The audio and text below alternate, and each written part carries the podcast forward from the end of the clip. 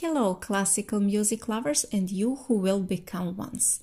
My name is Maria Anđić, and if you stay with me, you will meet some incredible musicians and their music.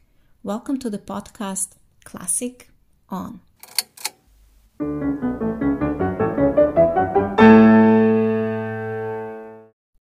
In this pilot episode, my guest and I are going to introduce you with an idea and a reason why we made this podcast. In the time of crisis, isolation, and social distance, people turn to things that make their lives nicer. Many people started to play music instruments, to sing, and even compose. In this podcast, we draw attention to the importance of music, especially classical music. We present you amazing musicians through their landmarks and share their wonderful music. So sit comfortably and enjoy. My guest and co-creator of this idea was an opera singer, a C F O of Kapschcareer dot com, an artistic director of one of our world-leading concert halls, Wiener Konzerthaus. Today, he coaches executives, especially in tech and in consulting, as well as entrepreneurs, business owners, and classical musicians. He is also an author and managing partner of Haydn seventeen ninety-one. I admire his professionalism, honesty, and directness, and that's why it's always a pleasure to work with him. Bernhard Kerres, tell us, what is your landmark? My landmark? Well, that's rather easy, Maria. There are three things to it. Classical music, espresso, and orange. And if you give me a minute, I'll talk you through them rather quickly. Since I was a child, I was passionate about, about classical music. I loved going to the Vienna Philharmonic, listening to great conductors like Leonard Bernstein or Herbert von Karajan or Luciano Pavarotti, or many, many other great artists. I had the fortune to sing with some of them, like Agnes Balzer or Jose Carreras. But classical music is much more important for me than the joy of just listening to it. I strongly believe that classical music is essential for our society, especially in turbulent times like now. Now, this is actually more than a belief. This has been proven by science over the last couple of years. And I can give you a simple example. Would you miss somebody singing Happy Birthday for you at the next at your next birthday? Wouldn't that be rather dire? Can you ma- imagine one of the big religious celebrations without music, without chant? Or have you ever heard of a nation without an anthem? Well, there's a lot of proof like that, that classical music is an in- integral part of our society. Interesting enough, brain scientists and neurologists have shown us what classical music does in our brain. They have done these amazing brain scans. And what they have shown is that classical music, especially playing classical music, but also regularly listening to classical music, rewires our brain. And it rewires it in a way which is actually essential for today's time. It makes us more creative, and it helps us to solve complex problems with out-of-the-box solutions. So these scientists have proven that you actually need classical music regularly to solve the problems you face as a leader in society. Well, let's come to the next point, which is espresso. Yes, I do love a great Italian espresso. Best actually sipping it on a wonderful piazza somewhere in Italy.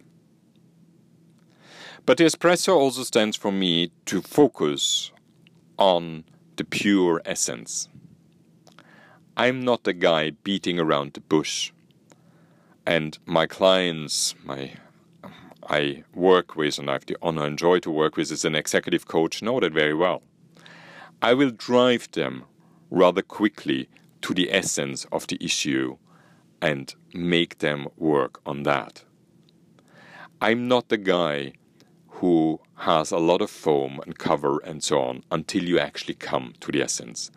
And I suggest to my clients to cut through the chase and get to the essence quickly. The third part is my love for orange. And many of my friends know that there's almost no day in my life when I don't wear a bit of orange somewhere. Orange is a color full of joy and positive energy. And it gives this energy to me, but I hope actually that I can hand it over to the wonderful people I've been working with. Now you might wonder why we actually got together and produced a podcast and musical episodes for the Global Peter Drucker Forum twenty twenty. Well, it's actually not the first time that we introduced classical music to the Global Peter Drucker Forum. We did that already last year with the wonderful Brazilian flutist Daniela Maas, who lives in Paris, playing for us throughout the forum. And if you read Peter Drucker carefully, he refers quite often to the arts, to classical music, to music, and so on.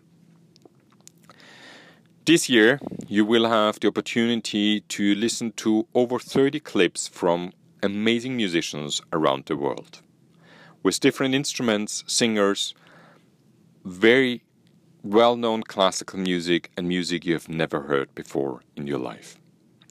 You hear that on that podcast, and you hear different ones in video sequences in the lunch breaks of the Global Peter Drucker Forum on Thursday and Friday. So, do not forget to subscribe to the podcast right now on your favorite podcasting platform.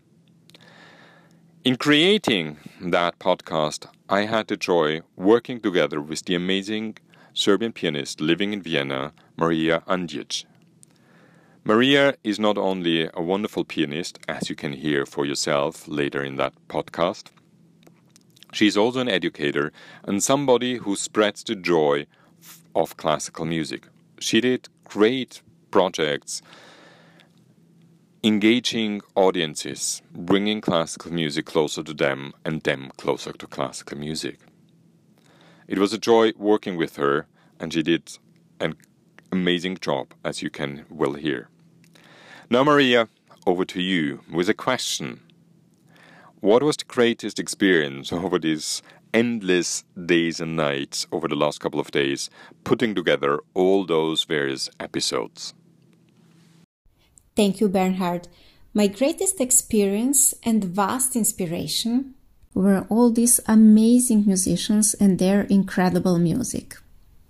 I wanted to show to the world how, in spite of the difficulties that we all confront, restrictions and closed concert halls, these extraordinary people never gave up and they never will.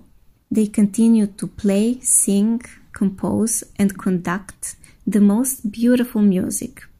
Music that inspires, brings joy, hope, sometimes tears, but then relief and certainty that we are not alone and that we will get through. These musicians, my colleagues around the globe, are aware of the power and importance of the classical music, and that's why they keep on making it. And I hope that this podcast will help you at least a bit to become aware of that too. So stay tuned, because a lot of great music is coming.